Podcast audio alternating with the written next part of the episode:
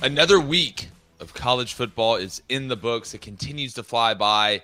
But yet again, this college football season absolutely delivered. U P S style, FedEx style, Amazon style, Papa John style. However you get your delivery, college football continues to show up at your doorstep each weekend and give you some great matchups. We're going to break everything down. Want to make sure before I bring my co-host in here, you hit that subscribe button, hit that like button.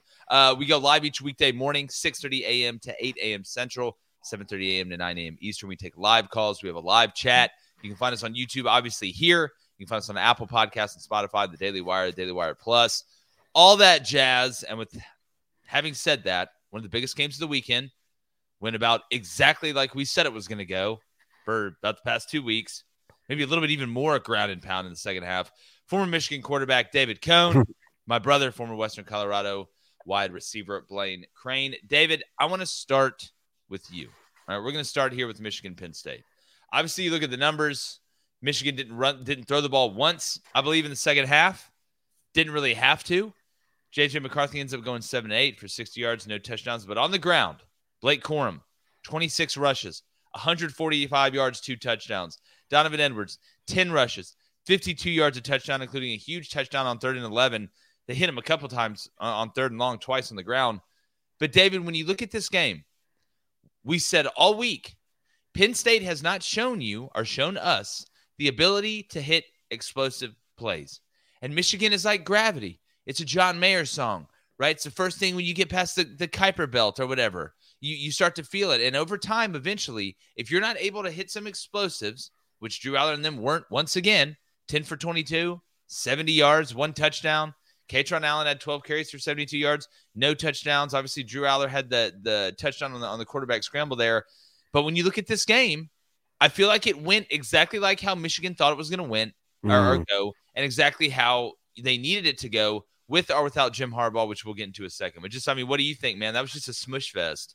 Well, I have to say there's been a lot of emotions uh, over here in this household since the last time I saw you guys, which was uh, Friday morning. You know, the news breaks Friday afternoon that uh, Michigan's going to be without head coach Jim Harbaugh. And then there was a filing of a temporary restraining order, but it's a national holiday and they couldn't get it done in time. And, you know, just the move by Big Ten Commissioner Tony Petitti to, to you know, suspend Jim Harbaugh while he's on the plane en route to State College, I think is such a gutless and spineless move. And it's sort of indicative of the conference writ large, you know, new commissioner, but same sort of problems.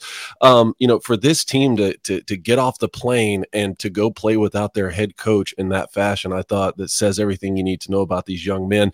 Some of the play calling down the stretch, was I surprised? I mean, if you told us we weren't going to throw a pass in the second half, I thought, okay, well, it's the Midwest, it's Big Ten football, maybe a blizzard came through overnight or something. I don't know if Sherrone Moore just went in there and said, what is the what is the best way that we can embarrass Penn State, and it's by not throwing a pass in the second half. I I don't know if that's the case or not, but I was a little bit surprised. That sort of game plan is not going to win the football game in two weeks against the Buckeyes. That sort of game plan is not going to beat Georgia or Alabama, but that's not who they were playing. They were playing Penn State, and I think Sherrone Moore knew exactly what you've been saying all week, Jake. They knew what they had on the opposite side in Drew Allar. They knew what Penn State's strengths were and what their weaknesses were, and they said, hey, we'll take an eight-minute drive that only goes forty-five yards, and we kick a field goal. And you know what? That's what that's good enough to win this football game. So congratulations to him. Congratulations to these young men for having the resolve to go on the road, to beat a top ten team in an environment like Beaver Stadium without your head coach. coach on ten hours notice. It's truly incredible. Yeah. And uh, you know, Blaine, I, I tweeted out when it got announced that Jim Harbaugh was going to be suspended for the rest of the regular season.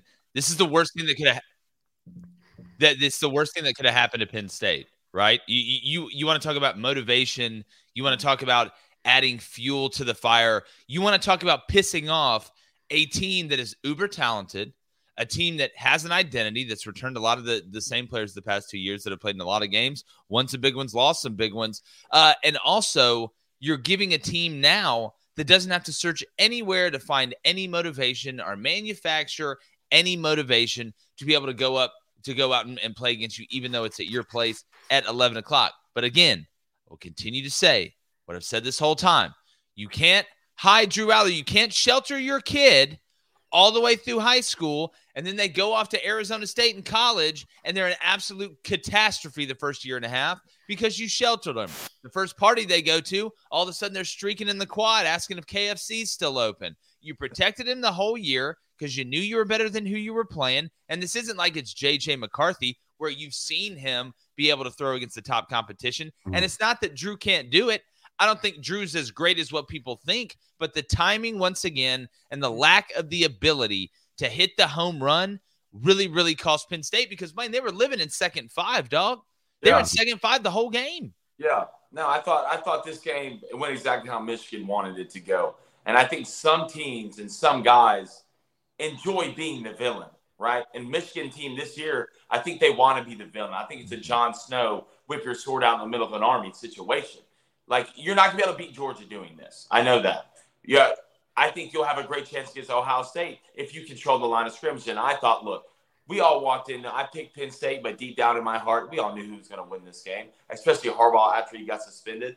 But it matters, like, it, it shows what Jim has set up culture-wise, not only players, but coaching staff, right? You saw the emotions at the end of the game that coach went through, not only thanking his players, but thanking Jim, right? Jim is setting this team up to, for the future. And I tweeted this, if I'm Jim Harbaugh, I'm walking my ass on that sideline. Mm. Who stopped me from getting on that sideline? Oh, Ohio State game, I'm walking out at home. It, it's like, let's believe that. Look, Jim, I'm telling you, this might be the, the, the difference against Michigan over the hump this year, against the Georgia. Because at the end of the day, we can sit here and talk about all these teams, all these teams, Florida State, Ohio State, it's Georgia and Michigan, until it's not. And we all Bama. And we know that. After, after you watch, look, Ohio State has Marvin Harrison. That's it. Marvin Harrison Junior That's it. Kyle McCord, he's mediocre. He's not good enough to beat a Michigan team with that defense for four quarters. Mm. With that secondary.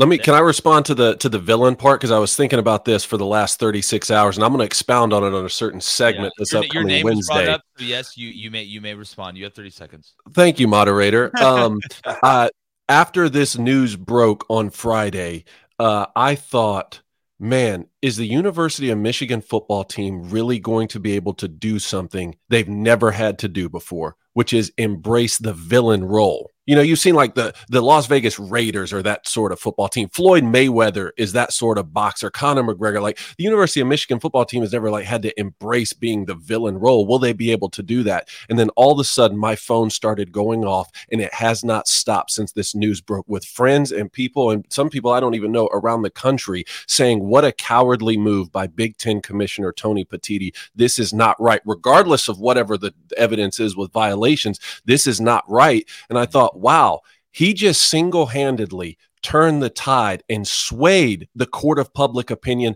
behind Michigan. That's at least what I think. You guys tell me what you how you view it. Did he? What you think? Maybe he's he's pulling a move here to, to help Michigan out. Like this. I don't this think I don't think he's smart enough to do that. I don't yeah. think he's that calculated. Uh, look, I do. Do I think you know? Uh, Sherrone Moore was was genuinely like crying, like that was one hundred. I, I don't know. I have, I have a hard time with that. Just I'm. You watch your mouth. Hey, I know. I just. It was great. If if it wasn't, it's was pretty good acting. I got to give it to him. Like it's. But you feel yourself starting to pull for Michigan, like like you're saying, David. And we want to know what you guys think in the comments.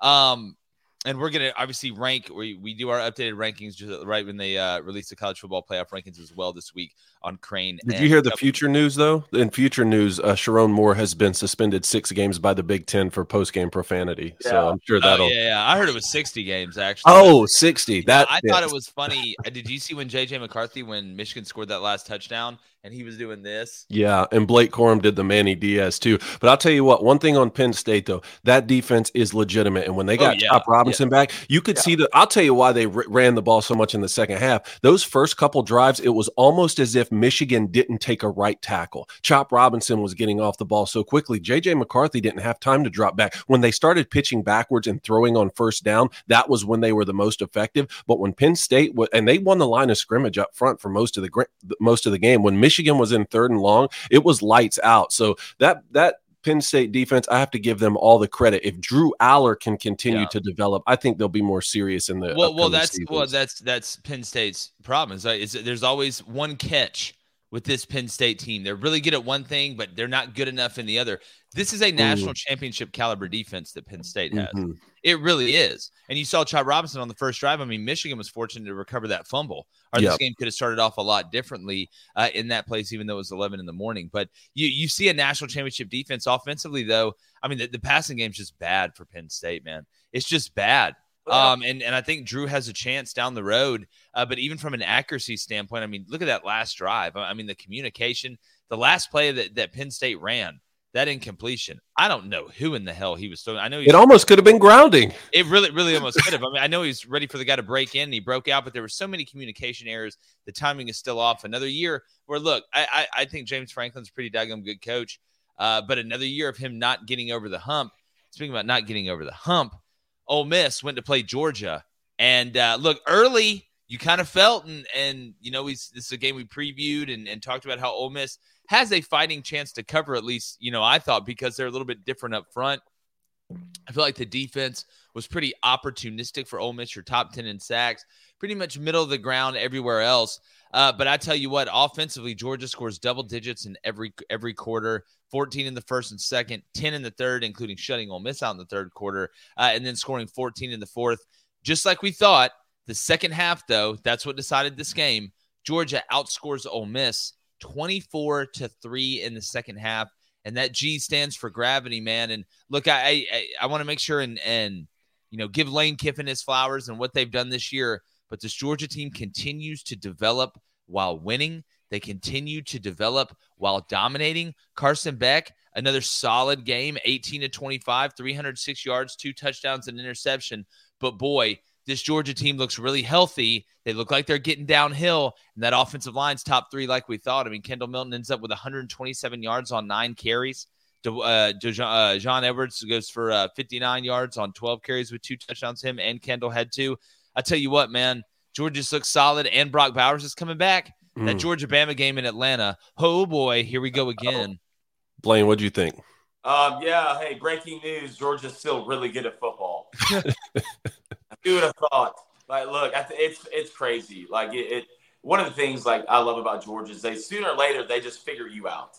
Yeah. All right, they figure out what you want to do, and especially in the second half, I think they might be the best uh, team when it comes to halftime adjustments. But you start to see Georgia run the football. They weren't running the football great the entire year, but you see guys getting healthy. Hell, Brock Bowers had ankle surgery like a week and a half ago, and he's out there already scoring touchdowns in this last game guys. at the University of Georgia. Um, I don't know how you don't put Georgia number one in the nation. I think you can watch this team. I know somebody who does. Um, I, I know think, somebody who has this whole time. Georgia one, and I think it's a Michigan one B situation. Um, Carson Beck's growing before our eyes. I mean, Lad's getting healthy. I know he got banged up again uh, yesterday, but I think Ladd being back just a huge blanket for Carson to feel comfortable in the pocket. And that defense is playing, man. And they might not have a bunch of uh, Trevon Walkers or Jalen Carters, those guys running out there, but they got eleven guys who play for each other and know how to get to the football. And when they get there, it's a problem. You saw that hit on Jackson Dart. The court, beware if you're going to get outside the pocket or run, because these fellas are head hunting. And it's not even just the defense this year. It's not like they won this game twenty-four to three and suffocated Ole Miss. I mean, they did that and put up fifty-two points. You know, they rushed for three hundred yards this game. Yesterday, I watched them, and the only word that came to mind was unbeatable. They really just look unbeatable. And, Blaine, you're talking about, oh, it's Georgia and it's Michigan and everyone else, and I really do think Michigan has a very solid football team this year. But after yesterday, you know what? All the parity we've talked about across the country, you know, uh, the Pac twelve and how great these these players are and these teams across the country. It looked like the same old movie again, where Georgia in the East and Alabama figuring things out in the West are going to meet up in Atlanta, and that will once again serve as our de facto national championship. That's really how I felt yesterday watching football. Yeah. You you know what Kirby Smart and Georgia's like in the second half of games? I think, I think I've got this one nailed out. Have you ever seen that guy, The Mentalist, who would like have that, yeah. that, that board, and he's like, all right, you know, you're you're lost in the Serengeti. What number are you thinking right now? And he like writes it down. And it's always like the number you're thinking or what you're thinking. That's like how Kirby is like all during the second half. Like, I just wonder, like, at points, if the opposing coach, like in the third quarter, looks over there and like Kirby's drawing something, looks at him, and it's like halfback draw. And he's like shows it to him right before the play gets snapped. He's The Mentalist. He is Kirby Smart is the I'm, mentalist. I'm sure that breaks an N C double A bylaw somewhere, so we need to. Yeah. We need no, to that was a sign. That. Oh, that's true. We need it, to it investigate. Be, maybe that. that's what the mentalist does. We're reading maybe people's minds now. Talk about competitive advantage. Yeah, that's exactly. He's got to. He's got to be gone. He's got to be gone. But I, no, I, go ahead. There's only one guy that can, that can save us from Georgia winning another national championship, and I think it's Jalen Milroe, the only guy. We're gonna mm. get to we're we're we're definitely gonna get to Jalen Milroe. I want to hop I want to hop in the chat real quick and see what they're saying. All right, let's go to Coffee Guy Sports with a two dollar donation. Appreciate it, brother. He says Jimbo's out. Lincoln yep. still sucks. Boomer sooner. Yeah, we're gonna get to the Jimbo Fisher news obviously uh, here once we once we roll through these games. But yeah, Jimbo Fisher uh, is eighty-eight and out the gate. Some interesting names, including one we've kind of kicked around for a while. Mm. They come from an urban environment. I don't know. Uh, James Stallings, five dollar donation. Appreciate it, James. What's up, guys? Look, I don't care. It was the Arkansas game yesterday. Was a huge win for Auburn. It gets all the fans excited for the future. War damn Eagle. How'd wow. you guys feel?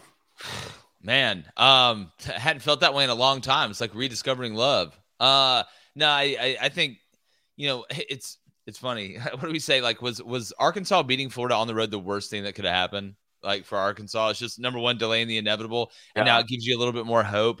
And then an Auburn team that's going to be the most average team Hugh Freeze has while he's at Auburn comes down there and absolutely destroys you. That from the start to the finish of that game, it was absolute domination. Mm-hmm. Auburn got the ball first, right down the field. Peyton Thorne looked comfortable on the road in an environment that had a pulse, which shocked me. Then you run a punt back. But the defense continually got after Arkansas. They were able to get K J Jefferson on the ground.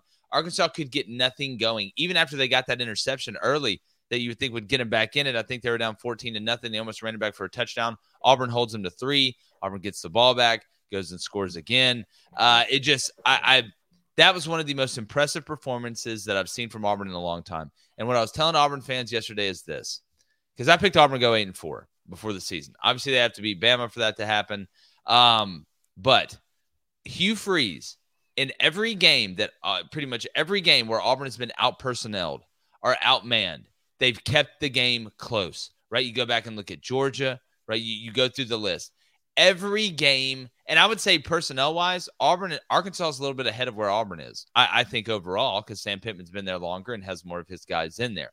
So this is the first one I think they won when they didn't have uh, even or better personnel. Every game where Auburn has had better personnel, they have won that game. So Hugh Freeze is taking care of the stuff he needs to take care of when he has the better team, and he's keeping his most average team that'll have at Auburn in the fight when they're playing teams that are better than they are. That is a good trajectory to me. That shows competency, which we knows, knew that Hugh Freeze has, and this should give Auburn a lot of confidence. Heck, later that night, they flipped Jamonte Waller, four-star edge player that's really going to help him close the gap. So it was a, it was a big day for Auburn yesterday, and Auburn fans, again, you know, it's freaking freezing out here. I was going to Sean Kentsnever with the eight dollars and twenty cents donation. Shawnee, appreciate it, brother. It's a dominating win at home. Bring on the Husky. The dam is almost complete. We will be the top game this week. Go Bees. Oh, and also U S C still sucks. Yeah, look, Oregon State murdered Stanford. I mean, this wasn't a, you know, this wasn't the S A T. They really did. Um, but no, it's and, and it's good to see. Look at this. With, with that, that Washington-Utah game was really good. We're going to get to that. Obviously, Oregon and U S C, a little bit tighter than what some people thought, including myself, a little bit more low-scoring than some people thought, including myself. Uh, but, man, this Oregon State-Washington matchup, here we go, fellas. Here mm-hmm. we go. You know, we're talking about the Heisman here at the end. Yep. Uh, Michael Penix is going to have a chance, and then you look at Oregon with Bo Nix. Oregon is going to have a chance at Oregon State uh, in the Civil War out there. So, look, man, I'm I'm as excited as anybody. But, yeah, yesterday in the Pac twelve, Uh, it's, it was it was a little crazy. I was going to Trip Ryder with the five dollar donation. Appreciate it, Trip. He says, when Georgia plays a ranked team or a team that they see as dangerous, the dogs are indeed hell boys. Hashtag go dogs. There's well, something well, to that. See, see, here's what I think the thing is, though. Like, I don't think Georgia really plays up or down. I think Georgia is so efficient and so consistent in the way that they handle every game, right? And you're not going to play great every game, regardless if it's against a good team, against a bad team, against an okay team. But what did Kirby Smart get from Nick Saban? We hear it all the time, the process, the blueprint. What does that mean? It does. That means it doesn't matter if number eleven ranked Ole Miss is coming into Athens and game days here and Nolan Smith's here and there's a bunch of magicians and Cirque du Soleil's here. Or, or if Georgia State from right up the road is coming up for homecoming, the opponent does not matter. Schematically, the coaches will take care of that, right? We have good enough coaching staff. We're gonna we're gonna put you in the best spot schematically and from an adjustment standpoint, right? And from a gamesmanship standpoint, we're gonna put you in the best position possible to go succeed. Your job is to go out there and play hard, play smart, and play together.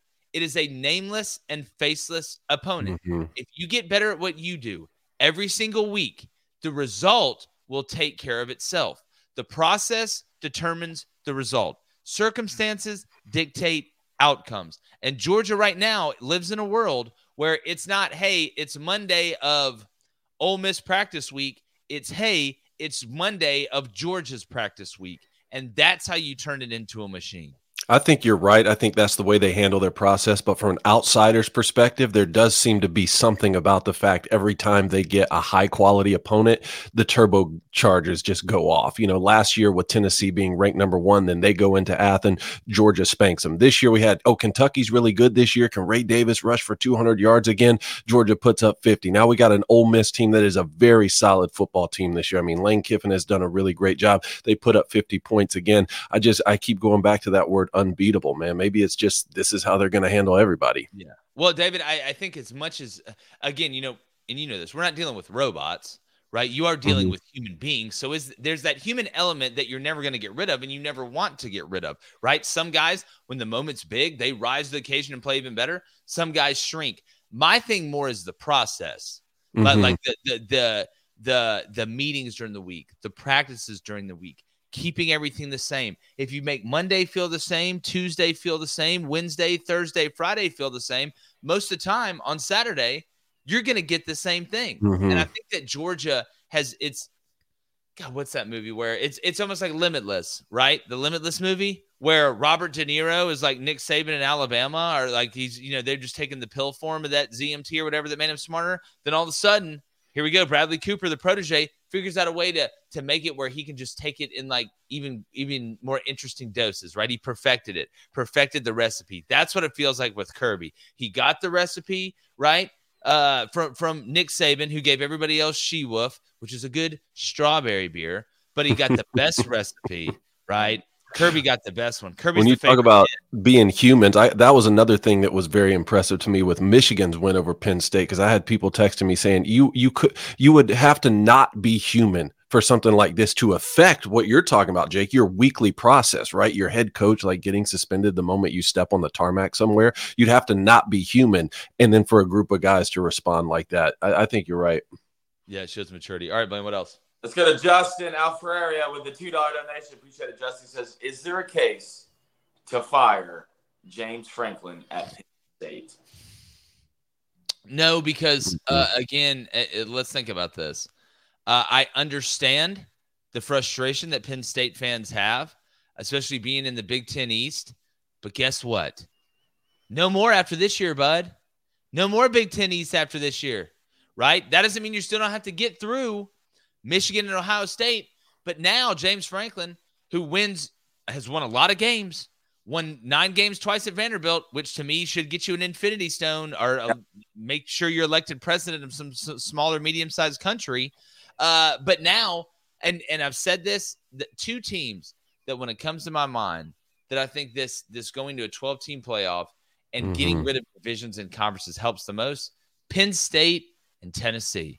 Mm-hmm. Right. Penn State probably more than Tennessee because Penn State had to deal with Ohio State and Michigan in the same division. Tennessee just has Georgia. Uh, but I, there's no way, not not with not with the continuity that Penn State's had, not with Drew Allar still growing, right? Not with not with the familiarity James Franklin has with being able to navigate through that conference when new teams coming into that conference. That's one thing that people kind of they tend to forget with this conference realignment. Yes, U S C's going in the Big Ten. Yes, Oregon's going in the Big Ten. Yes, there's all this movement, but that's where continuity comes in a lot, right? Familiarity comes in a lot. Mm-hmm. Understanding who is who, where is where, what is what in the conference to help you navigate it through. Then you take away having to most likely play Ohio State and Michigan every single year, which I don't think Penn State's going to have to do, gives you a lot better chance. And not that I'm not saying Penn State wants to duck them. I'm not saying Penn State's afraid of them, but God almighty, they've been a problem. Yeah. Yeah, exactly. I mean, yeah, you don't want to fire a coach who's winning ten games before you head into all this conference realignment uncertainty. After a few seasons there, if the same movie continues to play out and it's starting to look like Mark Richt was at Georgia, and you're saying, hey, we want to go to the next level and not be a really good football team. We want to create a national championship dynasty. Maybe then you can make the move if you get the guy who can do that. For sure. What, what's Dan Franklin's record against Michigan and Ohio State? I think it's four. I saw this yesterday. Something like four and sixteen. I think. God, when he went four, I mean, uh, he beat Michigan. He beat the Saquon years. He was winning a lot of games uh, when Saquon yeah. was there. Um, I'll pull it up. Keep going. Uh, let's go to Brian Tanya with a two dollar donation. Appreciate it, brother. He says, "Why isn't nobody talking about J D five?" Four and sixteen. I got it right on the money. Uh, you talking about Jayden Daniels? I've been screaming about Jayden Daniels. I've literally said L S U has the best offense in the country for the past five weeks. Bro, right? He could win the Heisman Trophy with three losses. Like, like this is R G three did it. What I saw yesterday, man, and and again, there are some guys playing at very, very high levels right now. And overall, I I think L S U does have the best offense in the country. But the one guy, if I'm a defensive coordinator, and you say, all right, Jake, you run of the mill. There's one guy, you can pick one guy you don't have to face, one player. It could be a quarterback, be wide receiver, could be running back. The one guy I do not want to face is Jayden Daniels. And you say, why? When, when, well, you know, Jordan Travis is kind of similar. Yes, their games are kind of similar. But Jayden Daniels is without a doubt to me, sorry, I keep, keep calling, the fastest quarterback in the country. Mm. He's one of the fastest guys that I have seen. And, you know, he's not, it's not just straight line. He's unbelievably fast on the straight line, right? I think, I think he's faster than Jalen Milroe. I don't think that's crazy to say. Jalen Milroe's thicker than he is, right? They move, move laterally similarly, but Jayden Daniels, when he gets north and south and when he's able to get going and make cuts, it is another level of speed. It is one of those where you watch and it looks like he is playing a different game, same sport, but a different game than everyone else. Incredible performance.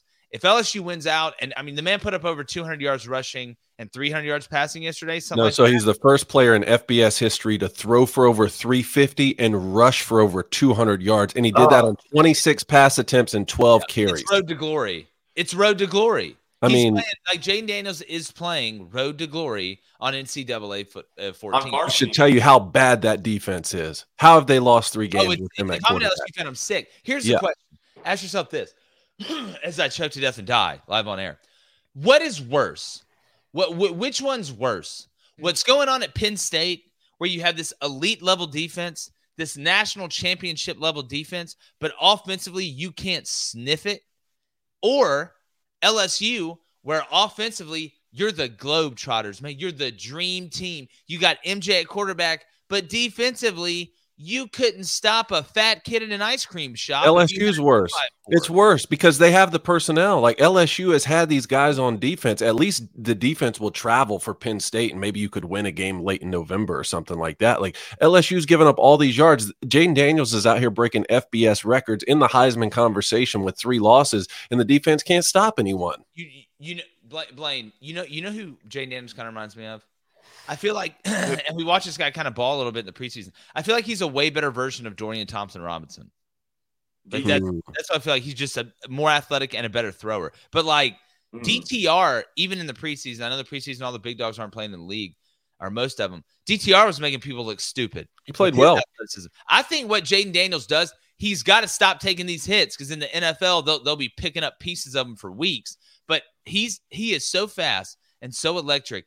I mean, it, it's got to translate a little bit, right? Oh, one hundred percent it has to. And you, look, uh, Jayden Daniels deserves a day one draft pick. Like, he deserves to be a round one guy. Like, the, I think it kind of hurts him just the amount of depth that there's a quarterback position in this draft. Mm-hmm. But, man, even with three losses, are you telling me he's not having a better season than Robert Griffin the third at Baylor? Who won that? I, I got to go back and look at the numbers. But if he's breaking records like that, and, and by the way, I do want to let everybody know we may have a guest guests on the show, guest Millie later. So uh, I think uh, he is having a better year than R G three had, but the difference is the rest of the country. I mean, what Bo Bo Nix put up a case to win the Heisman yeah. last night, right? Yeah. Like Michael Penix Junior I yeah. think those three plus the two position players of of Marvin Harrison Junior and Brock Bowers, those are the five guys right now that it's like they're they're playing the best football in the country. Yeah, I'm going to make sure you hit that uh, like button, hit that subscribe button. We th- thanks for everybody in here. I see there's a lot of people in here. Uh, I, I, we're going to get back to the chat. Uh, remember, make sure you give us uh, give us a call in the morning uh, when we go live. We go live from six thirty a.m. to eight a.m. Central. But I'm going to get here to the uh, to the Pac twelve. Bring that special guest on in here. Bring that bring that dog on in. Come here, Millie. Come here. Come here. Get up here. All right, Oregon yesterday. Millie. Millie. Millie. A Millie. A Millie. Yeah, she's super uh, super snorty in the mornings. Uh, but no, yesterday, man, Oregon, U S C, I, I want to start there in the Pac, uh, Pac twelve. Was shocked, at, especially when Oregon scored uh, two times in the first six plays, uh, that, that they didn't score more than thirty-six points. Yeah. U S C kind of hung around in the end. Look, man, I thought Caleb Williams was running for his life. I don't personally, I don't like a lot of things about Caleb Williams, right? And he does take have to take chances that probably he wouldn't take if, if U S C was more of a complete team. And you may not like him from the Fansville commercial, but I tell you what, man, he makes some plays and he keeps some plays alive. Like, talk about sneaky athletic. Like, he doesn't, he, he's not like thinly built like Jayden Daniels. You're like, oh my God, the guy's really running around. But when you watch Caleb Williams move, he's very quick twitch, very quick twitch. But Oregon, I thought, kind of, kind of the, we talk about styles make fights, right? It seemed to me that, that the way the game got going is Oregon was able to move the ball at will pretty much the whole game. But I thought they went slow to keep U S C's offense off the field because mm-hmm. it was working. Because that's the only only move that U S C has. Then on the other side, it seemed to me when U S C did get the ball, right, that that they were trying to protect their defense a little bit from keeping them off the field, and it bogged the game down, and that's why you get a total of, of sixty-three points when, you know, we thought it could get up to eighty, and I think it was at like eighty-five and a half uh, at one point on, on the over in the, the live bet. But Oregon survives. Um, U S C now seven and four, and I think you're going to start hearing more and more and more about Caleb Williams not playing the rest of the season, fellas. Mm. Except the U C L A game. What'd you say? You said yeah, y'all don't think he suits up for the U C L A game? God, did you see U C L A versus Arizona State? Ugh, ew, gross. So it's they have out there. Yeah, right? That's their last game because they played in that week zero game. So U C L A's their final game of the year. Yep, I, I I don't know. We'll see, but um, and, and I'm sure we'll dive into that. But Oregon, Bo Nix didn't do. Yeah. I mean, do four touchdown passes yesterday. four hundred twelve uh, doing yards. What you're having to do, and and at the end of the day, when you're when you're trying to get back to to play Washington, have that chance, who we're going to get into in in with a second. But it, it one of the biggest things I think for Oregon yesterday was when Bucky Irving went out. It looked like he was hurt bad, like could possibly be done for the end of the year, and then all of a sudden he comes back in. Scores a touchdown, everything's fine. So, I mean, David, Oregon right now, I mean, how are you feeling compared to the other dogs at the top? Man, they've gotten better and better since that loss to Washington. Remember, that was a road loss on the final possession. It was kind of like Texas too, right? The final possession and the Red River Shootout, both of those teams trending the same way for me. Uh, it's looking like we may get an Oregon-Washington rematch, but remember, like we've been talking about, Washington's schedule down the stretch, much tougher. We just talked about how they're going to get Oregon State in Corvallis next weekend. Like, there's a lot of things to keep your mind, to keep your eye on, but Bo Nix, four twelve through the year, four touchdowns, no picks. I mean, he's right there at the top of the Heisman conversation as well. Blaney's focused. He's having fun. He's fun, and a lot of people think he's a dark horse. As an Auburn fan, I just I love what I'm seeing from Bo Nix, and I'm glad he left to go somewhere he can feel comfortable. The pressure will be off to him, and he can actually be himself. Um, I think Oregon's the most balanced team in the Pac twelve, and you see that from Saturday to Saturday when you can turn around and hand Bucky Irving the ball. Everybody does, that deserves to have a Bucky in their backfield. The kid's an absolute problem through the tackles, and look, you're playing against the number one draft pick that is going to be in the N F L, Caleb Williams, and you got after him. You can only do so much when you get to a guy like that. And the way Caleb just can create, man, the kid's different. I don't like a lot of things that he does. He paints his nails. He makes fun of people for crying and then goes cries in mama's arms. But today, the kid's a hell of a football player. He's going to be taken with that number one pick, regardless of who the team is. Hell, I don't care if it's the Bears or the Cardinals. Mm-hmm. But, man, if you're Dan Lanning, still some some questionable things from Dan.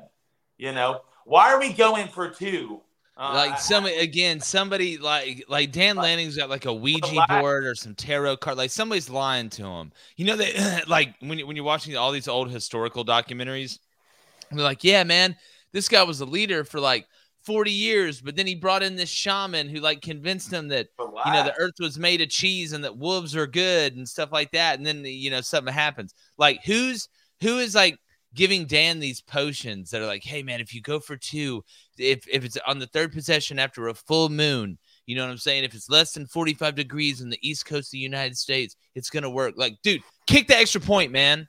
Kick They're the putting the E S P N point. Analytics up on the screen now. It's, I'm like, are y'all kidding me, man? I've watched way too much football in my life for y'all to try and sway me with some sort of behind-the-scenes analytic stats. Yeah, like, again, I'll go back. And in the N F L, it's different because the extra point's further, right? I can understand saying, all right, I want to go for it from the one-and-a-half, two-yard line because I don't want to kick, uh, you know, the thirty-five-yard field goal, whatever it is, thirty-three-yard field goal, uh, whatever it is. I could understand that at least, right? The percentages, right? You could you could talk me into that.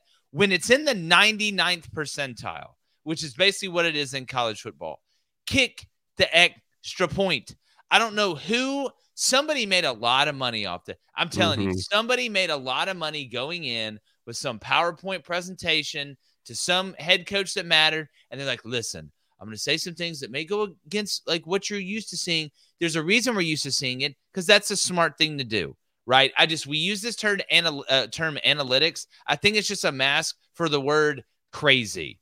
Like, what can I, I want to do something crazy. It's like a midlife crisis. It's like college football is having a midlife crisis. Like a Corvette shows up in the driveway. Why is dad going out to Broadway every Saturday night again? Like, what's going on? Like he's lifting weights in the garage religiously and screaming. What's going on? But that, it's already cost you a game. That's the thing. It cost you the Washington game, and we haven't learned from it. That's what I'm worried about if you're Oregon.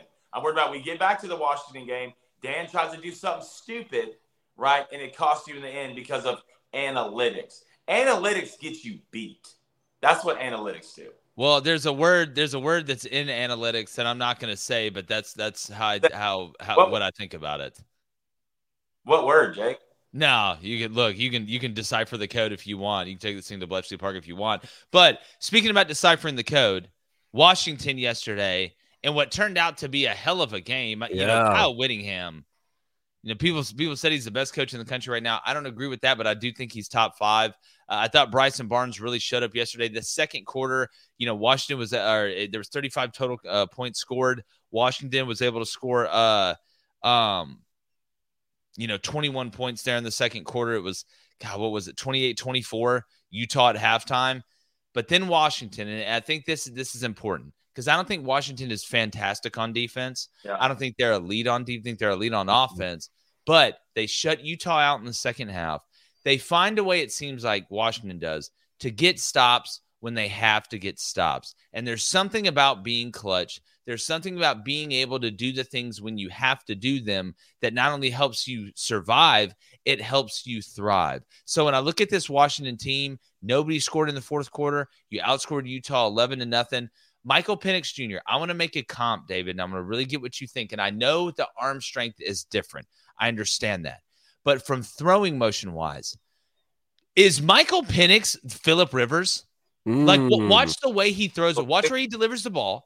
Watch how he delivers the ball. Michael Penix, his arm strength is way, way better than Phillip Rivers ever was. But they throw it at almost the same angle, like off the same plane. And Michael just Michael Penix is just left-handed.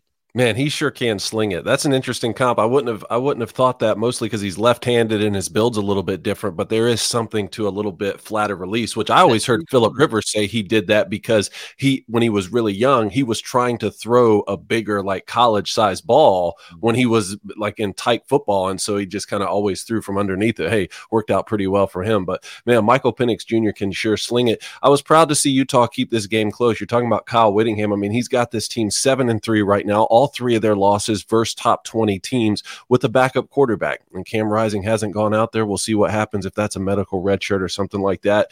You know, uh, the the Vaki kid on that screen pass when he took off, that was that was incredible to see. They were counterpunching the whole afternoon. But uh, Washington, I think on defense, we've been talking about it. Like, are they really going to be able to hold up in a rematch with Oregon, or if they go play a, a Jalen Milroe, a team like Alabama or Georgia, something like that? It's going to be interesting to see. How the hell do you drop the ball on the three? Oh, yeah. yeah. Can we How talk the, about this for a second? Can I we talk about this for a second? One. I went five and one on Saturday. All right. right. I had Washington minus eight and a half to go for the perfect day. And you drop the ball on the three. Don't even look at me. Don't even look at me for the rest of the trip. Yeah. yeah. Your your boy went five and one, but I, I had a personal uh uh put a hundred on Washington minus six and a half, bought it down. Thank God for that safety. But listen, listen. One of the best, one of the rules that we had on defense was if we ever score a touchdown on defense, you hand the ball to the official. Why do you do that? It does a multitude of one things. One, it keeps you from getting a celebration penalty most of the time. Number two, it keeps you from doing what the, what the Washington defender did, which I've seen this happen before. Rarely, but I've seen it happen before. And it typically happens the split, the millisecond before the, the ball carrier, whoever scoring the touchdown, crosses the, the goal line, right? Like the split second, like it's so bang, bang that part of you's like, I guess maybe in some crazy world, I can understand you making that mistake. This was not that. He dropped the ball at the three, David. At the three. You want to know how I know you've never scored before? You dropped the ball at the three, right? You know, I don't expect you. It's your first kiss, right? If it's your first kiss, I don't expect you to be Romeo or Leo DiCaprio, but I don't expect you to, to hit an ear. All right, my turn here if we're going to talk about bad beats, because I had the Buckeyes T T P over thirty-eight and a half, and they scored thirty-five in the first half. I've never felt like a bet was more of a lock in my life. They kick one field goal in the third quarter to get to thirty-eight one. And then miss one in the fourth. Uh, I'm not a conspiracy theorist when it comes to college football. I just have a lot of questions. I have a lot of questions. thirty-eight and a half, and you put up thirty-five in the first half against Michigan State. I have a lot of questions, and I think I need to ask them in person, to be honest. I think you should too.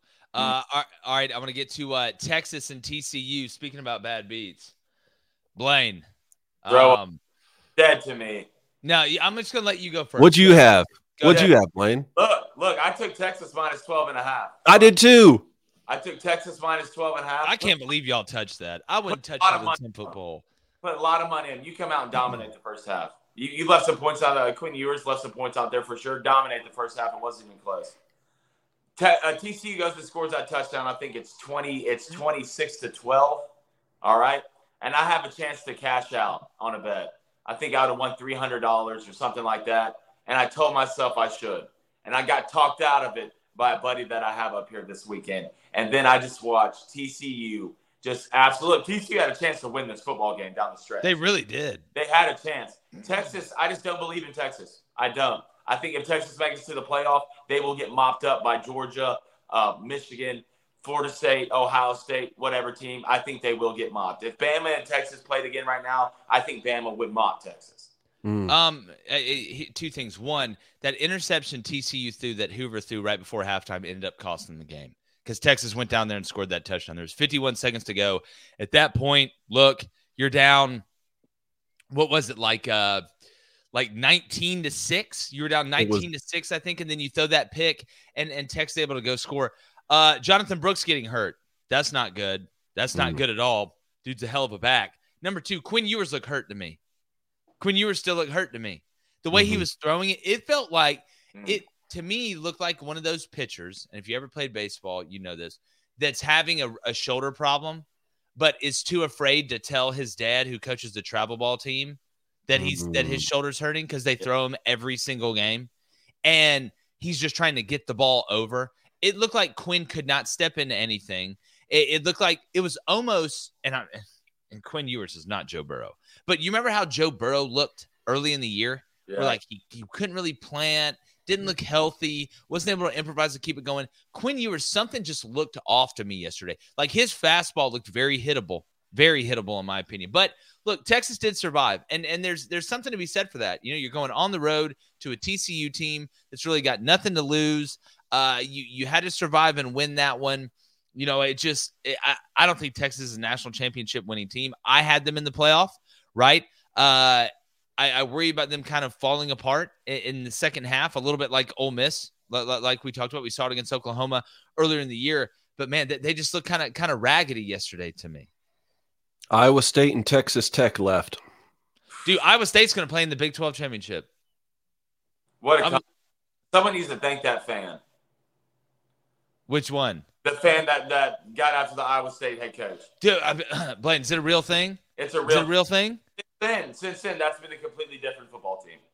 And that was that was against uh, that was Ohio, right? Yeah, something like that. Some small team. Like, tell everybody if they don't know if they don't know what happened, real quick. Tell tell everybody in the chat well, and, and listen. Uh, after the game, the coach is walking off, and uh, Jake's been to the stadium. They walk off a certain path, and some fan said something to him like, "You need to figure it the hell out, or you're going to get fired. You're getting paid all this money." And the head coach freaked out and got into it with him. But after that, it lit a fire, lit a fire under these guys. And they're, hey, look, they're a pretty damn good football team now. They got some, they got some cash around. Their quarterback grew up a lot. Their running ball beat the hell out of B Y U. Wasn't even close. Yeah, they did. So I mean, yeah, that same friend told me to bet B Y U that Blaine has up here. This, uh, it's, it's. I'm just gonna just take the opposite. If he walks left, I'm going right. If he orders a burger, I'm ordering a salad. If he gets on a plane, I am taking yeah. an underground train. Uh, but. But I, I've given Matt Campbell a lot of hell. I, I I think he's been one of the most overrated coaches for a while. All we heard about when the Notre Dame job was open was Matt Campbell this, Matt Campbell that, Matt Campbell in the kitchen with a wiffle ball bat. Mm. Uh, but I think this is his best coaching job. I think this has been Matt Campbell's best coaching job that I can remember. Think about what they were dealing with, guys, going in this year. Yeah. You have guys betting on your own yeah. games. Mm-hmm. Like your quarterback, your running back, key players on defense. And make no mistake, Iowa State isn't exactly loaded with depth and talent. Mm-mm. All right. This isn't a, a uh, unending barrel or bottomless pit full of N F L players. Okay. Uh, so losing anybody is critical to everybody, but to Iowa State, it hurts even worse. The way Matt Campbell's been able to rally the troops, um, the, the way he's been able to turn this thing around, I mean, it's unbelievably impressive, dog. It's unbelievably impressive, in my opinion. All right, already in the chat? Yeah. I was going to Keith Lott with a two dollars donation. Appreciate it, Keith. He says, Bama slash G A dominates for two reasons. The process and D linemen and offensive linemen, brother. I do not see any lies detected in that. Mm-hmm. Bama, Bama right now. And again, I we we do a right and wrong segment on Monday. There's times when we're right, there's times when we're wrong. I, I you know, we we end up being more right than we are wrong. Thank goodness, that's why we're in this business. But Alabama, Kentucky may have been the best bet of the weekend. May yeah. have been the best bet of the weekend. This murder was always going to happen. You could see it, right? It's like watching the C C T V cameras on some of these true crime shows. You're like, all right, well, there's the person leaving the bar, and there's the person that killed them is walking down the street right by. You could see this happening a mile away. It was Leo DiCaprio. Point. There it is. Right? Jalen, second straight week. Second straight. Because the biggest question going in this game for me, David, and mm-hmm. I got a lot of respect for Mark Stoops, wasn't if Alabama's going to win the game. Wasn't if Alabama's going to cover. It's will Alabama, for the second straight game, tailor the game plan and call the plays to Jalen Milroe's strengths. And boy, did they. And it's amazing when the quarterback gets involved in the quarterback design runs and he doesn't feel like he's getting hemmed in and he can go out and be himself if the first or second read isn't there, how when he does take off yep. sometimes and stops, people are wide open in the back in the back end. Absolutely wide open. Multiple times against Kentucky. They were so scared when Jalen Milroe got out of the pocket or his eyes went down and before they went back up, that they would totally abandon, right, during a scramble drill, who they had. Because in coverage, look, it's zone till it's man, all right? It's either man and then it's man or it's zone until it's man. And when the play breaks down and the quarterback gets out and he's taken off, it turns into a scramble drill. You stick to somebody. Well, a lot of these guys, if they see that quarterback take off, and we saw this, I believe it was um, I believe it was in the Michigan-Penn State game, one of the D Bs for Penn State was in man, got off the man coverage when he saw J J take off and went and made the play, or it was a touchdown. Um, so it's it helps out Alabama so much when they tailor the game plan to Jalen Milroe, and they're just letting him eat. And once sure. again, now for the second straight game, you scored twenty-one in the first, seven in the second, seven in the third, fourteen in the fourth, forty-nine points. Could have been worse.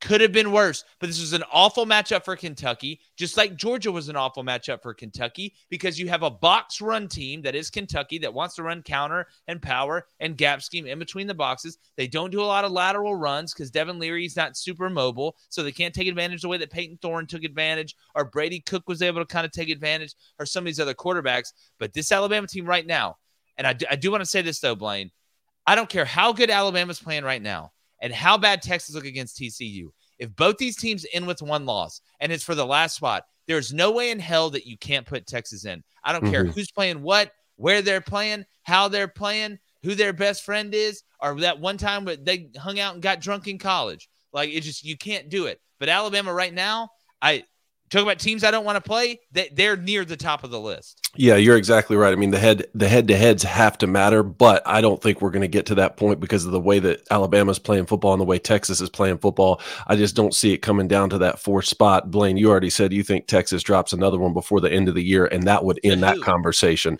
well, possibly in the Big twelve championship. Uh, honestly, um, I think there's a handful of teams in the conference that could still beat them the way they're playing. But on Alabama's side, I agree with you one hundred percent. We said all week, Alabama can go on the road and beat Kentucky, even if they regress slightly and have a letdown after this huge game against L S U. But you can't beat Georgia and win the conference by doing something like that. Late in November is not the time to be going backwards. So will they do that or will they not do that, regardless if they win the football game or not? And they didn't do that. I mean, Jalen Milroe, two thirty-four through the air, three touchdown passes. He did throw one pick, but he rushed for another uh, he rushed for another thirty-six yards and three touchdowns, seven rushing T Ds in the past fourteen days. Like, this, no one in America wants to play Alabama right now, and I really feel like the matchup between Georgia and the Tide in out in Atlanta is going to be the de facto national championship again. I don't think you're wrong, Dave. Let's go to Tyler Jarvis with a ten dollars donation. T-Jar, appreciate it, brother. He says, Mario's wasting a great defense at Miami because of a middle school offensive scheme. Also, fire all H C C refs into the sun. Not a safety again. Get off my lawn. Uh, look, number one, the segues coming from the chat are fantastic. Like, y'all yeah. showing like in order of what I have left. Hey, this is this is perfect. Blaine, you're doing a great job too, by the way. Thanks, uh, bud. Look, I want to say this. The Emory Williams kid went eight of twenty-three last night. Fluked into that touchdown at the end. But I like this cat. Yeah. I, I like him. I like him a lot. I know Van Dyke had to come in because Emory, who, by the way, is a lot bigger than what I thought. Like, just, just off the – that's a big long. He's longer than a Harry Potter book. And I know he stretched out to get that first down. He's got guts, man. Like, oh boy, was letting it rip. Like, he's got he's got to continue to grow. I think this is a guy you can really lean on, though. I, I like I as as much as you can like an eight out of twenty-three performance, mm-hmm. right? I, I liked it. I, he was he was willing to take hits. He was standing in there delivering the ball. Missed Restrepo a couple times. He'll continue to get better. Uh, but but I I liked his competitiveness. I think this shows you, because think about this. You're Miami, right? You're you're six and three coming in. You're two and three in the conference. You look over at Florida State, nine and oh, five and oh in the conference, looking to play for a national championship, tons of momentum. You're young up front. They're old everywhere. You're on the road in a rivalry game. You got your backup quarterback, a freshman, having to start and go in there and play. You get down ten to nothing, like seven nothing off the rip.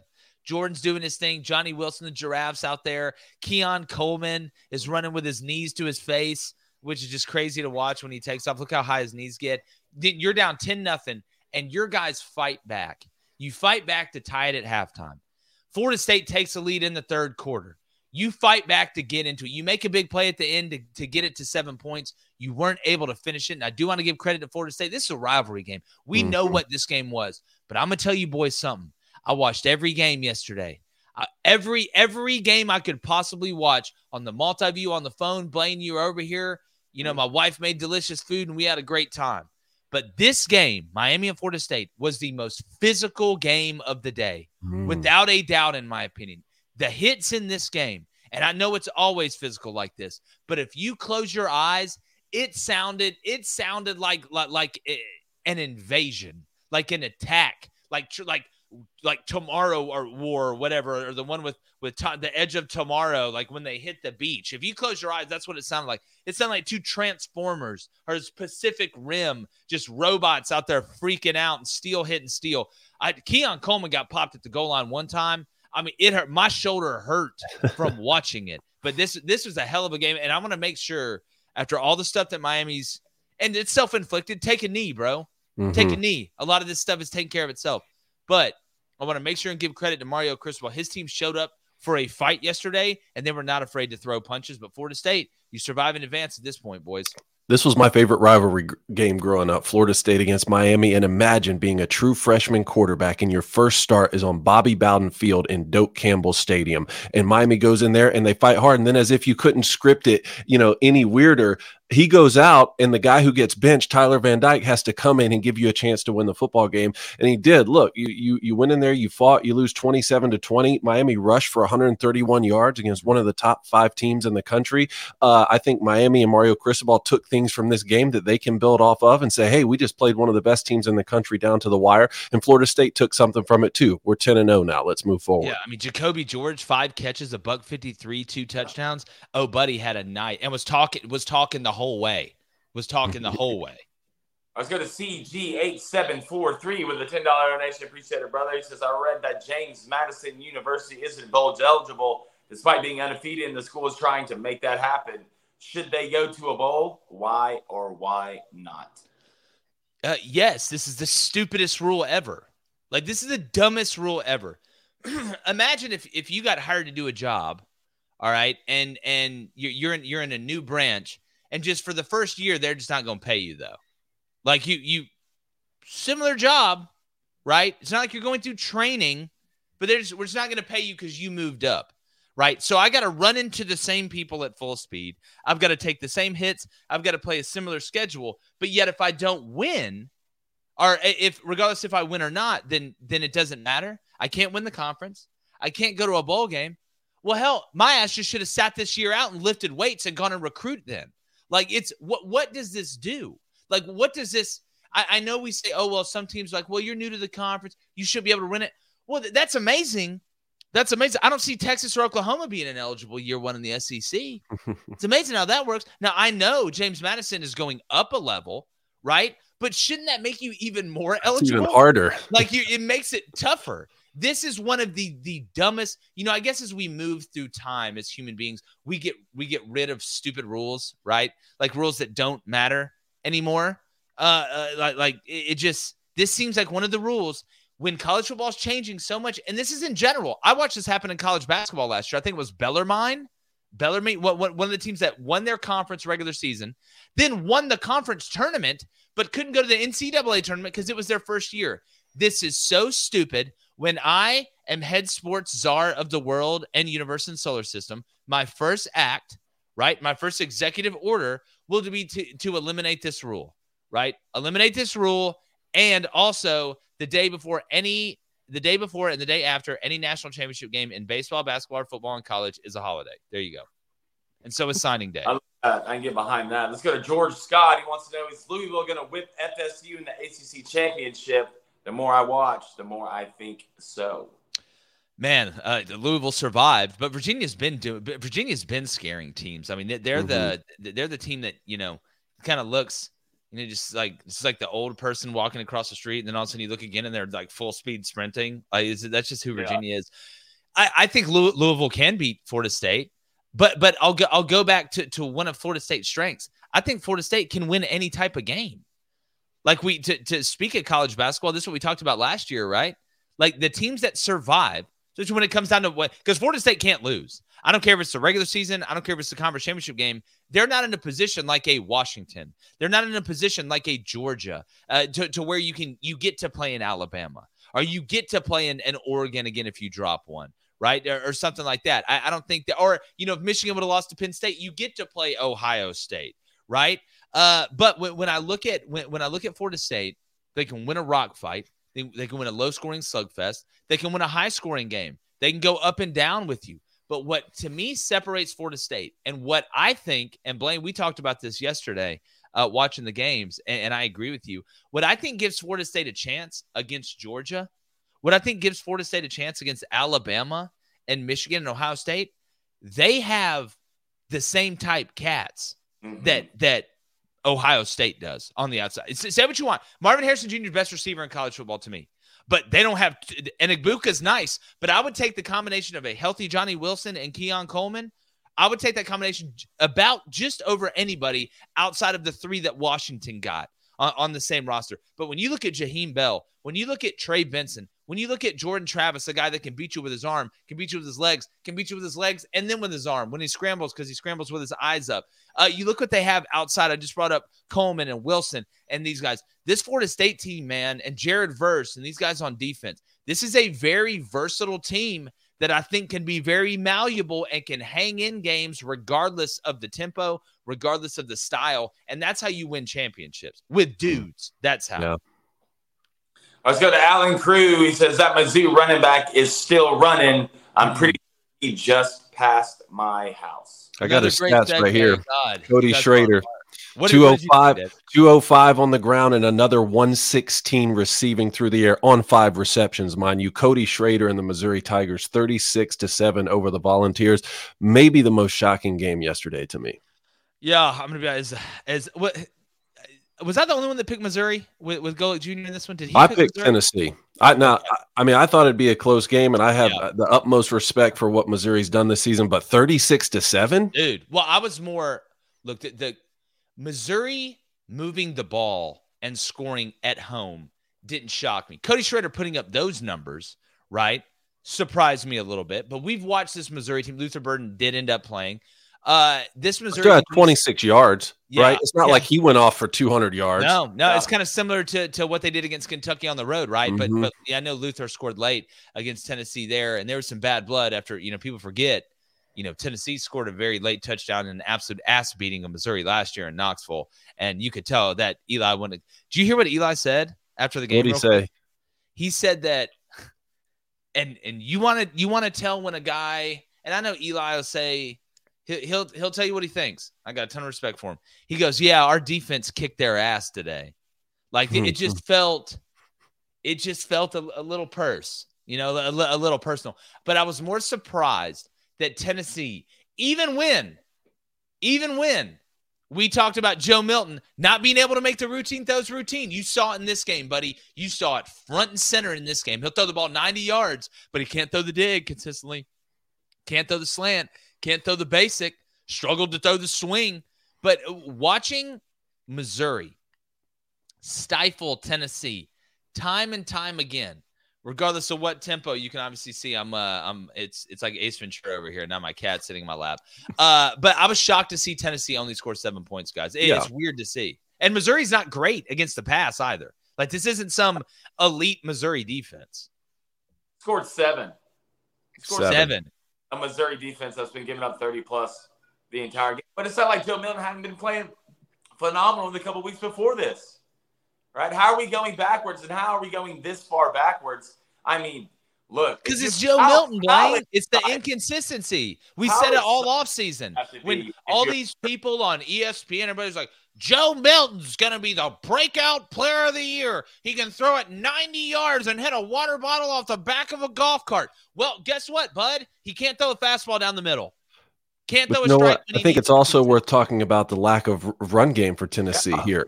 eighty-three yards rushing. Meanwhile, uh, Missouri rushes for two fifty-five.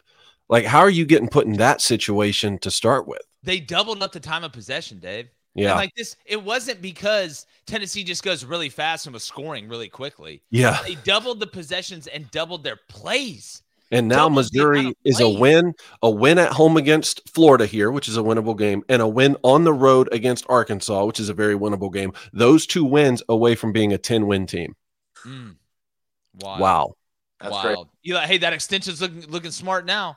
That it really is. I'm, I'm happy for him, man. Uh, definitely. Uh, Blaine, let's stay in the chat, but I do want to get to Jimbo here in a second. I think we've hit ma- most of the big games, unless I've just totally spaced on some.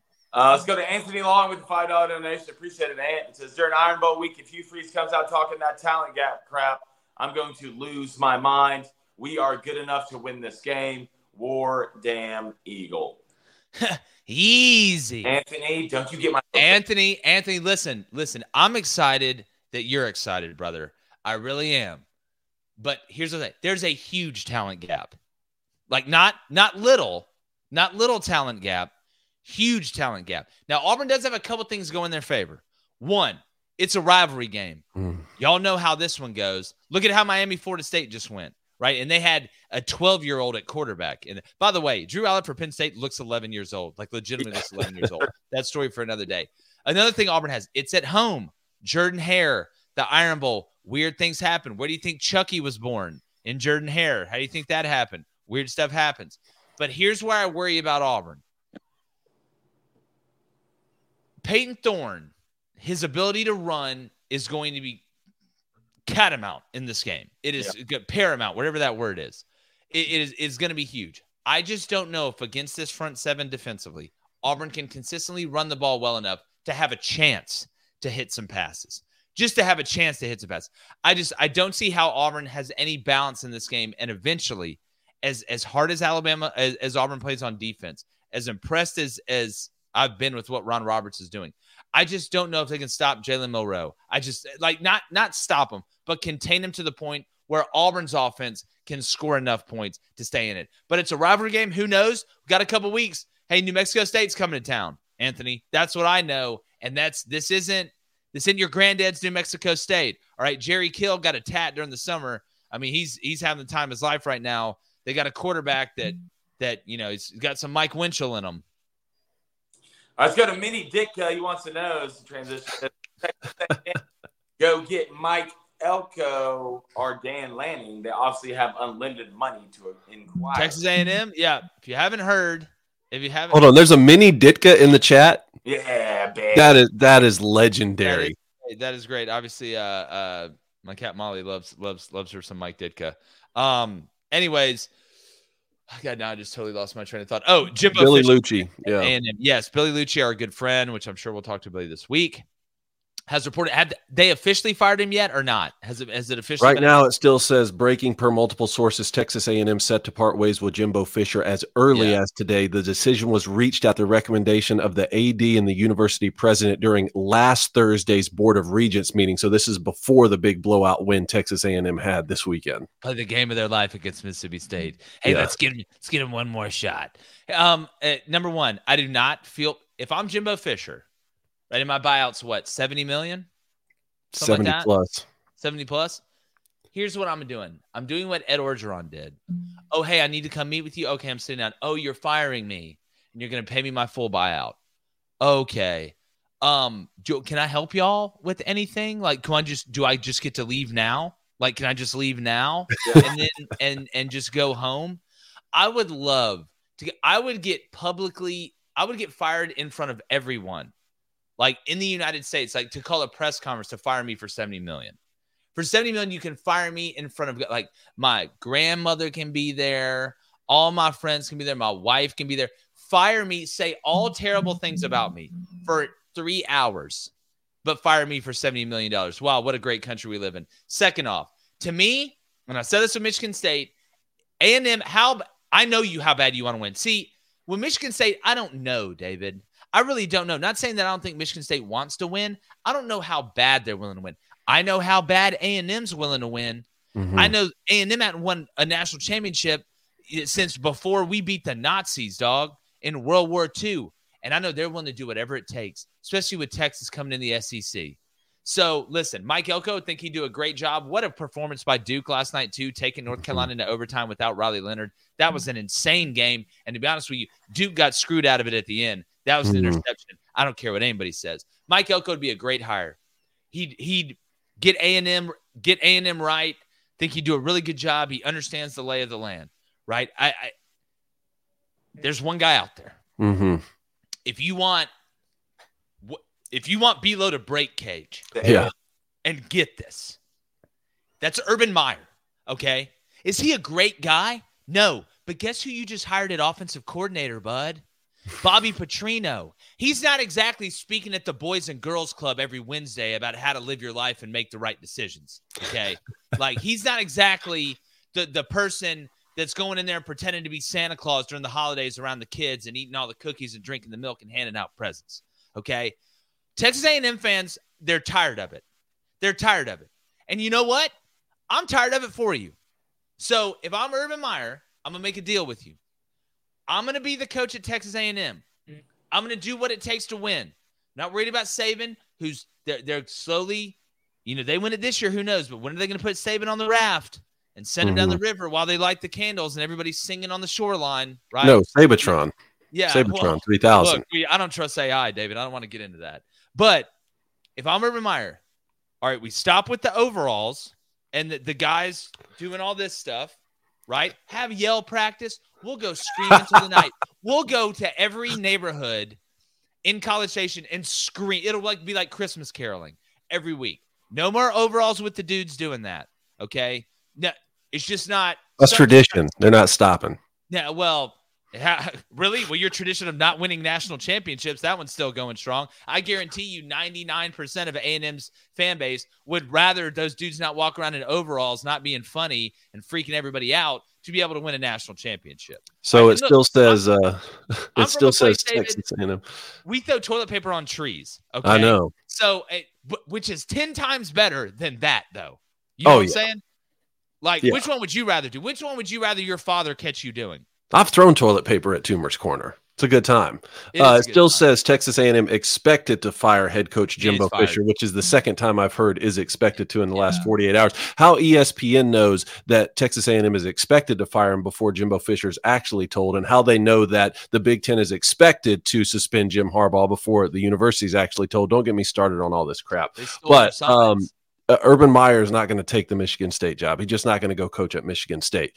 He would take the Texas A and M job. I really think he would. And I think without a doubt they would have him. And his name's going to come up for every big opening like this. One, because he's one of the greatest coaches in college football history, multiple national championships. And two, he's still young enough to be able to lead a program for multiple seasons. Even, you know, everyone's going to joke, well, it would only be for four years before he has another, uh, you know, health condition and quits. But in four years, you might have multiple national championships, to be honest. Worth it.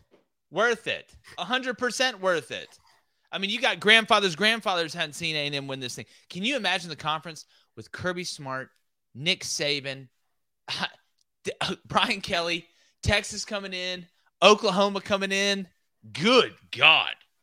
Man, my, my, sh- go get Urban Meyer. But in reality, if it's not Urban, a couple names, obviously Mike Elko, Lance Leipold from, from Kansas. I just don't know if, the, if everybody gets super excited about that one. If ain't that, if that one's just like, you know, what do you think, Blaine? What about Dabo? Y'all think Dabo would take it? No. What? No. What? No. What was your A and M? Why would you Alabama, hire Dabo? It. I mean, master, multiple national championship winner. Good guy. Runs down the hill really good. Look at trajectory. He'd have to change his whole approach. Well, maybe it's time. All right. Maybe what? It's time. To what? Not using tra- the transfer portal? I don't think. I think it's time to do the opposite of that. I think it's time to use Mike it. Mike Elko really feel like the right fit. Who gets excited about that? He does have history with the program, though, right? I mean, no one's going to get, oh, great, guys, we hired Mike Elko. Can't wait. Go to Christopher R. with a five dollars donation. Appreciate it, Chris. He says, my seniors got back on track yesterday. They looked really good. Big win over West Virginia for the Sooners and yeah. Brett. Um, early in that game, it looked like Oklahoma just, you know, it kept regressing back defensively to what, what they were last year. Um, And I don't know, is there some bad blood between Brent Venables and Neil Brown? That the post game, the post game handshake was kind of weird. It's, it looked it's, weird. Yeah, I, I don't, I don't know what was, what was going on there. Uh, you know, I know Oklahoma did score late, but look, Dylan Gabriel, fantastic game. You, you know, a, a guy that plays bigger than he is. Everything yeah. was working for Oklahoma. You know, you got Lil Stoops, the little white witch running around out there um, from Oklahoma and West Virginia. Look, West Virginia popped them early too. Now they took West Virginia took the ball right down the field on that mm-hmm. first drive and scored. And me and Blaine looked at each other like, uh-oh. Like, yeah. it's it's another, because I think West Virginia was plus twelve, something like that, plus eleven and a half um, at kickoff. But no, Oklahoma just de- just offensively overwhelmed West Virginia to the point uh, where West Virginia just couldn't function. And, I mean, you look up, and all of a sudden a game that was within a, two scores or ten points, it's it's fifty-two to twenty. Like just Oklahoma. Lebby, when he gets cooking, right? When he gets cooking with Dylan Gabriel, with what they do offensively, with the amount of choice routes and option routes they have, it's tough to defend, man. four twenty-three passing, five T Ds, no picks, and another fifty Rufio. on the ground for Dylan Gabriel. Rufio.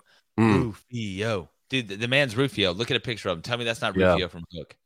Uh, let's go to Tom Green. He wants to know, can we see Willie Fritts from Tulane maybe end up at A and M? Hey, man, well, Tulane barely h- held on to beat Tulsa yesterday. I don't know what the hell's going on with Michael Pratt here lately, but they need to figure it out. Tulsa's not exactly, you know, the the the dominant team up on the hill. There's a reason it's that their name is what it is spelled backwards. Um, but Tulane uh, and Willie Fritts, look, I coached against Willie Fritts when he was at Georgia Southern. They beat us like it was going out of style. That the spread option stuff that he does is really good. He's been able to evolve it over time. Here's the thing, though. We live in a world. Coaching is is turning more and more into a what? Into a young man's game, right? And who really right now at a, a high level, not saying that Willie couldn't do it or really wouldn't have success. I, he's had success everywhere he's went. But who right now, if you're at one of these places that's going to open, let's say it's Arkansas, right? Let's say Arkansas with Sam Pittman opens, which keep your eye on that one after last week. Obviously, you look at A and M. You look at some of these places where, where guys are probably going to get replaced. Who really gets excited? We talk about who gets excited about Mike Elko. Who gets who really gets excited about an older Willie Fritts? Like to lead your, right. your program into this continue, you know, this continuation of, of the spiraling of N I L and the transfer portal and all this stuff and guys sitting out and the expanded playoff. Like who are you are you as an A D uh, of a big time place or a place that has to win now or the A D is out? Uh, who's who's really getting excited about Willie Fritts? No, I agree one hundred percent. Nobody is. All right, let's go to Jonathan Villa with a five dollars donation. Jay, appreciate it, brother. He says, Lane Kiffin to A and M. Timing after Ole Miss losing is an interesting little brother move with Sark at U T. Sexton is an agent to all three. Can we see Kiff going to A and M? Dude, if this, that would be, David, can you imagine the, the media fallout from that? Mm-mm. Can, Not like, really. I, like my, that, that may, just thinking about that makes my head explode. I guess like, he's going to be in the conversation every year to get these other jobs. I mean, I I, I don't see it happening. Well, well, it's it's that he just said it's the Jimmy Sexton special. Look, mm-hmm. Jimmy's going to win either way, but either way, and and here's it's amazing when this happens, right? When when a coach loses a big game, and then all of a sudden his name gets floated to take a job that's that's a little bit better than the one where he's at. Not that there's not some legitimacy to it during some of those circumstances, but a lot of times, you know what he's doing? He's covering that his agent is covering for that loss for the way they just played. Wow, what a coincidence that that Lane Kiffin starts getting getting rumored to go to Auburn right after a big loss. Right? Hmm. It's amazing how how a lot of these guys it happens right after a loss, and you wonder why. Like how how could that happen? Well, guess what? You know what it is? It's like we had a coach that I coached with that every time we'd lose, he'd bring his his small children to work like Monday of the next week. So the head coach and if the A D's in there can see his kids running around, you know what I'm saying? Like, so it just humanized them. That's what I feel like this is a little bit. But if there was if there was ever a place that Lane Kiffin, I think, would entertain leaving Ole Miss yeah. to go to that, that could pay him. Like, because, look, I mean, A and M really – you take A and M the S E C championship game. That's a huge, that's a huge win. They, they've never done that before, right? So it's not like you got to go in there and win the Natty year one, and they'll pay you ungodly amounts of money. But does Lane Kiffin, does he feel like he's the perfect size fish in the perfect size pond? Because he's done the big time place thing, mm-hmm. right? U S C, hell, the Ra- the Raiders when he's like like twenty-six, right? Tennessee, he's done this before, but now you go win nine games every two to three years at Ole Miss, legendary. Wing of the stadium named after you. You know, nobody's going to tattle. Like, it just, I I, I don't know. It, we do this every year with Lane Kiffin. All right, let's go to Ross. He says, just imagine being a Florida Gators fan this morning. Number, another tough one against L S U yesterday. Yeah, look, going to play L S U's offense, they got the best offense in the country. If I'm a Florida fan, I'm more pissed about what what I saw happen in Fayetteville yesterday. That's That's what I'm pissed about. How do you lose to this Arkansas team at home? How? And then you go watch Auburn, who's deficient in a lot of places, just beat them to death. Mm-hmm. Just beat them in every aspect of human life yesterday. That's what would piss me off. Not that you gave up fifty-two to L S U. There's a lot of teams that are going to give up fifty-two to L S U. A lot of them, right? It, it's it's the fact that that you lost and you're trying to get bowl eligible. Now look at the rest of Florida's schedule. Who they got? What, Missouri? Yeah, you got Missouri next, and then Florida State. You're sitting at five wins right now, bud. Mm-hmm. That Arkansas one you had to have. You had to have that one. But I would be more upset. But but but I've said this. It, this has been such a roller coaster with Billy Napier. It's going to continue to be a roller coaster because twenty twenty-four is like getting jumped by a group of ninjas when you're blindfolded and walking in the house. Like that's that's what the twenty twenty-four schedule is like. But I do think Billy over time is the right guy at Florida. I, I really believe that. Let's go to C G eight seven three four three with another five dollars donation. Appreciate it, brother. He says, loving the zingers and one-liners this morning, fellas. Keep it up. I haven't seen this good of a lineup since I don't know when. C G, appreciate it. Oh, I haven't seen this good of a lineup since the Braves were in the regular season. Mm. Too bad we get in the playoffs. From, we're just Too soon. Boring. Too soon. Let's go to Jared Grubbs. Hashtag Ask Cranico. Jared Goff's in here? What the hell happened to Oklahoma State? Mm. Dude, hey. Gus no, no, no, Malzahn no, no. special. Blaine, I got to give you I got to give you credit for this one, bud. Like, if you go back, I think it was – God, what day we previewed this game, David? Was it mm. Tuesday or Wednesday we were talking about it? Blaine goes, and if, you, if you're an Auburn fan, you know exact, you know this one. You've seen this movie a million times. Gus Malzahn, a couple times a year, he's going to blow it against somebody he shouldn't, and they're going to look like Heaven's Army against somebody a couple times a year. This was an absolute beatdown of epic proportion. From the jump, Blaine, from the jump, they're scoring on offense. They're scoring on defense. Everything was working. Do you think, Blaine, do you think this is more of Oklahoma State coming down to reality, or did they just have so much – they've been on such an emotional tour this past three to four weeks that they just kind of ran into a buzzsaw? I don't know. I think Oklahoma State just might be schizophrenic. At this point, how do you get beat forty-five to three? fifty-two yards rushing after Ugh. the performance they've been having. What? It's just – it doesn't – nothing about this makes sense. First of all, those U C F jerseys are absolutely fire. If it, like, yeah, well, they were the powder blues, right? Or they were like the aqua greens. Like the powder blues, aqua greens, yeah. greens, somewhere in that color palette. I don't know. But it's not even in their school color palette, and they still have the audacity to say, no, nah, we're just going to wear these this weekend. I, I don't mind it. I love, I love it. it. I, I think it. everybody should wear powder blue. Y'all ready to get to some N F L games? Let's do it. Yeah. All right. Uh, the Colts are, are actually playing the Patriots right now. They're playing, I don't know, somewhere in like Frankfurt. Theta Reticula four or whatever. Um It's uh, seven to three at halftime, but want to roll through these um, and, and then obviously finish out with, with the rest of you guys' questions. Niners at the Jags. Uh, Jaguars plus three and a half. Man, I kind of like the Jags to cover this one, fellas. Look, Trevor Lawrence, Jags. Corey, we're out here, baby. Give me the Jags cover. Corey. Man, this is an interesting one because the Niners have dropped three straight. Now you're going to go on the road to play a team that's won, what, five in a row? I think Jacksonville's won five in a row. This is a sneaky good test for what we thought was the best team in football a couple of weeks ago. Give me the 49ers to bounce back. Yeah, whatever, David. Debo Samuel's back, all right, mm. for forty-niners, which is big. But I don't, do not think Trent Williams will be back for the forty-niners in this game. Hey, is, mm. is Chase Young playing today?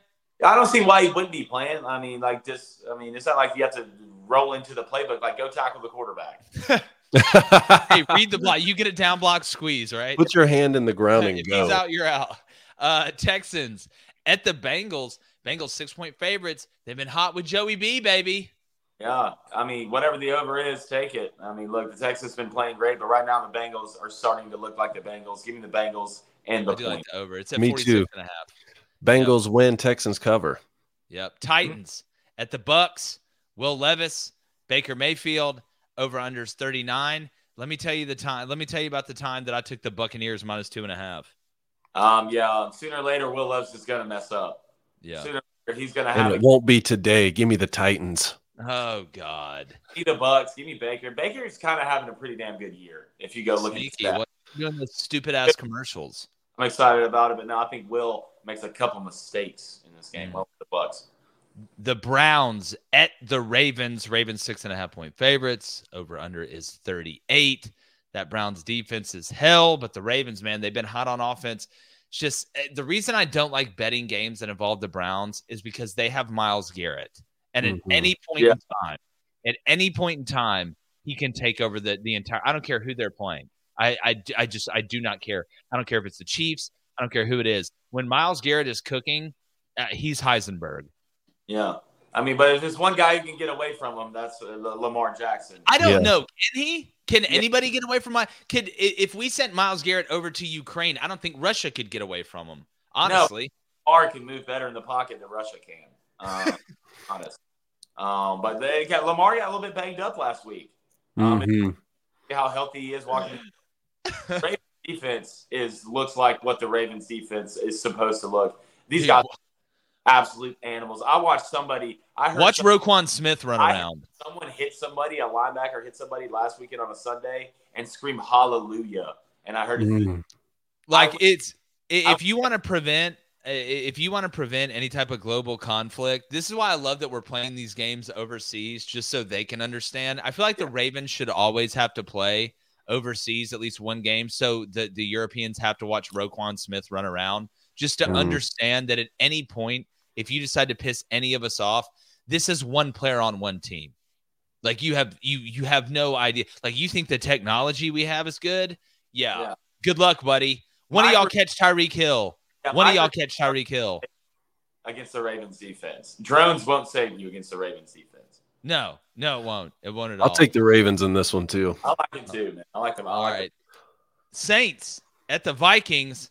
Josh Dobbs, the hairless wonder, did it again last week. Uh, great story. Really happy for Josh, uh, a guy that I really liked when he was at Tennessee, too. Anybody that can make Butch Jones look good uh, is, is a hell of a player. The Saints are three-point favorites. Guys, is it worth taking a flyer on the Vikings at home on the money line plus one twenty-four? Or maybe maybe taking it plus three and a half, right? Who knows? This Saints team is so weird.